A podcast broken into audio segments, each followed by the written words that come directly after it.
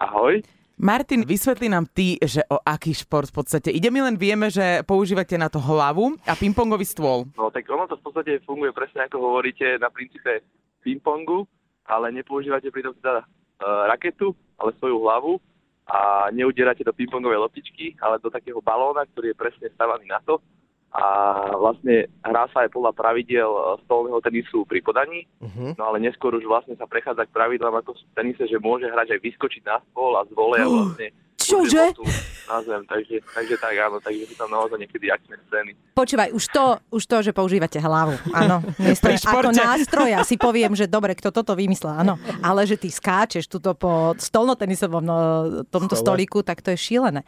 Jak sa máš po tých rokoch, čo to robíš? V podstate e, na Slovensku sa to dostalo fakt, že veľmi krátko, ten šport má 10 rokov, my sme sa k tomu dostali pred dvoma rokmi. Čo sa týka takých nejakých bolestí, popri tom, že, že naozaj je to taký netradičný šport, že vlastne celý čas ten krk pracuje, ale aj celé telo, chrbtica, tak naozaj sa musíte dobre rozcvičiť, aby to v podstate naozaj e, nemalo nejaké dôsledky na vás e, potom, ako to odohráte nejak, nejakú hodinku a tak. A prosím ťa, keď hráte s takou asi mekšou loptou, tak vy máte aj niečo na hlave, nejaký chránič, alebo proste čistou hlavou, normálnou hlavou to do toho udierate?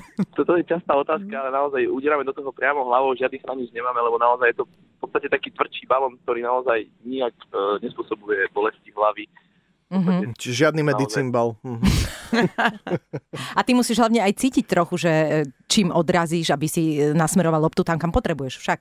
Áno, áno, samozrejme, tam je tam viacero pozícií, ako sa dá odohrať lopta priamo čelom, alebo potom e, bokom hlavy. Aha. Dá sa lopta aj stupovať, že sú údery, ktoré sú v podstate jedni z najlepších, že začopujete loptu tak, že spätná rotácia ju vráti hneď naspäť, že vlastne super, nemáš šancu ani odraziť, lebo je tak za, zarotovaná, uh-huh. vlastne sa hneď vrátia na stôl. Naozaj pekné výmeny sú na YouTube, takže určite uh-huh.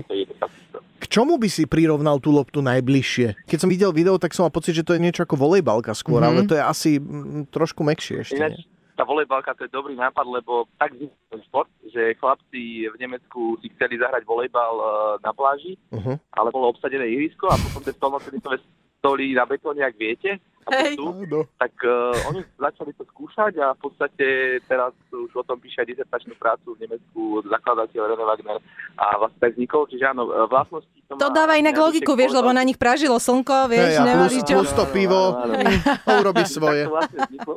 Je to najvyššie tie volebalové obce, s tým, že samozrejme tam menšie obvod, tam je obvod 50 cm.